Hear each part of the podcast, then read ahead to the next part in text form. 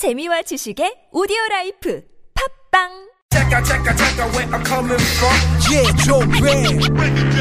색다른 시선 세상을 바라보는 법 진짜는 진짜를 알아보는 법 오늘 뉴스를 들어볼까 진실을 따라 미래를 그려본다 오늘의 뉴스가 바로 내일의 역사 쇼미더뉴스 네, 강양구 프리랜서 기자 모셨습니다. 어서 오세요. 네, 안녕하십니까, 강양구입니다. 네, 한미 정상 합의를 봤죠. 정, 정상회담. 네, 네. 어, 청와대는 오늘 한미 양국이 유월 말 미국 워싱턴에서 한미 정상회담을 조기 개최하기로 합의했다고 밝혔습니다. 네.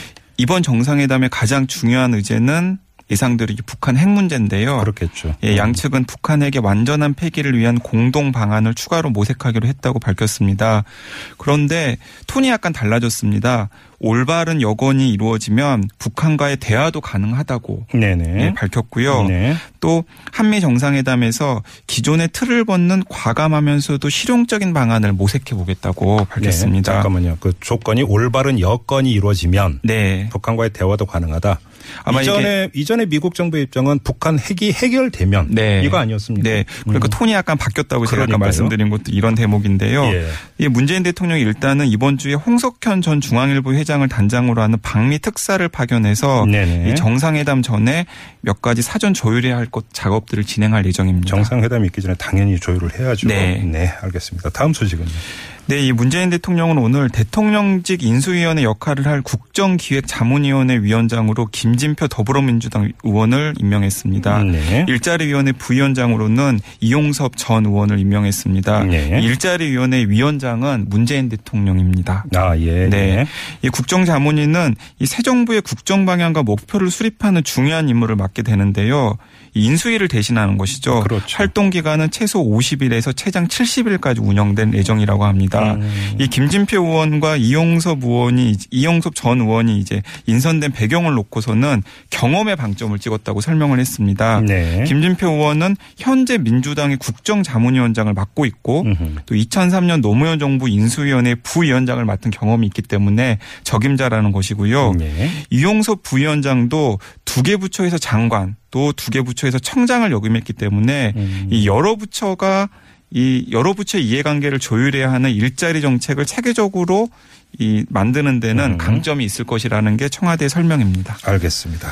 대, 대변인도 임명이 됐죠. 네, 어젯밤에 임명을 했습니다. 네. 문재인 대통령은 어젯밤에 박수현 전 의원을 청와대의 첫 대변인으로 임명을 했습니다. 네. 이 박수현 의원은 민주당 대변인, 원내대변인 등 대변인직을 다섯 차례나 수행을 했기 때문에 음. 이 자격에는 별 문제가 없어 보입니다. 네. 근데 한 가지 눈길을 끄는 것은 민주당 대선 후보 경선 당시 안희정 캠프의 대변인이었습니다. 그랬었죠. 네네. 네, 그래서 이 박수현 대변인의 인선은 문재인 대통령이 대선 경 대선 경선 과정에서 경쟁 후보의 측근을 끌어안아서 당내 통합을 이루려는 의지로도 보인다라는 해석도 나오고 있습니다. 알겠습니다.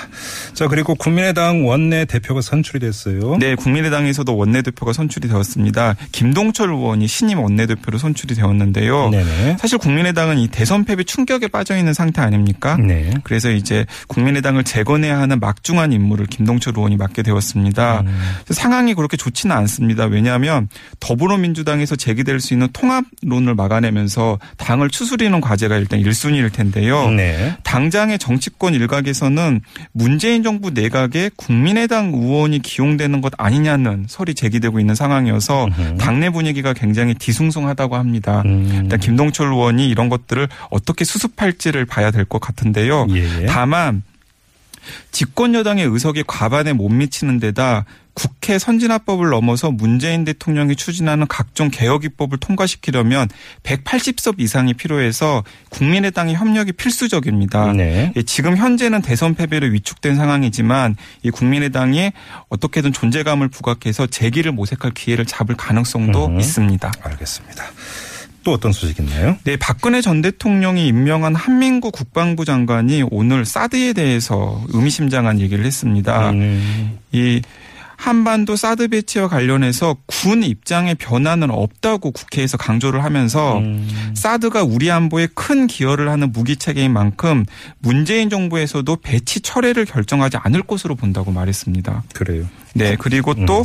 경북 성주에 배치된 사드가 지난 십사일 북한이 쏘아올린 탄도미사일을 탐지했다고 밝히면서 음. 필요성이 입증된 것 아니냐라는 예, 뉘앙스의 얘기도 했습니다. 국회 출석에서 이런 얘기를 한 겁니다. 네네. 음, 알겠습니다. 자, 그리고요. 예, 청와대가 오늘 이 컴퓨터를 확인해 본 결과 하드웨어에 남아있는 것이 아무것도 없다라고 푸념을 했습니다.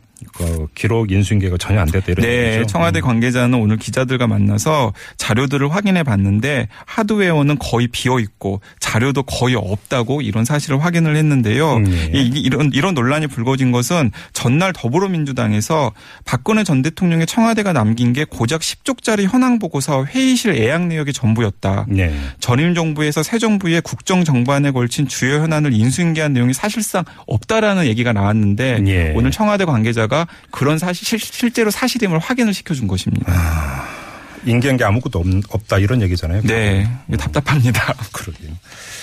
자, 그리고 세월호에서 또 유골이 수습이 됐죠? 네, 계속 유골이 나오고 있습니다. 음. 오늘은 세월호 삼 층 객실에서 온전한 사람 형태의 유골이 추가로 수습이 되었습니다. 예, 예. 예, 지난 십삼일에는 이 단원고 여학생들이 몸은 사 층 선미 객실에서 역시 흩어지지 않은 형태의 유골이 수습되었는데요. 네. 두 번째입니다. 예, 예. 예, 이곳 삼 층에서는 지난 십사일 뼈 세 점이 수습된 것을 시작으로 계속해서 유골이 나오고 있는데요. 이 삼 층은 일반인이 주로 머문 곳이긴 하지만 오늘 유교, 유골이 발견된 지 지점은 이 사 층과 연결된 회전계단 바로 옆이라서 아, 학생이나 교사들일 수도 있다는 가능성도 점쳐지고 있습니다. 알겠습니다. 자, 그리고요. 네, 국립종자원이라는 기관이 있습니다.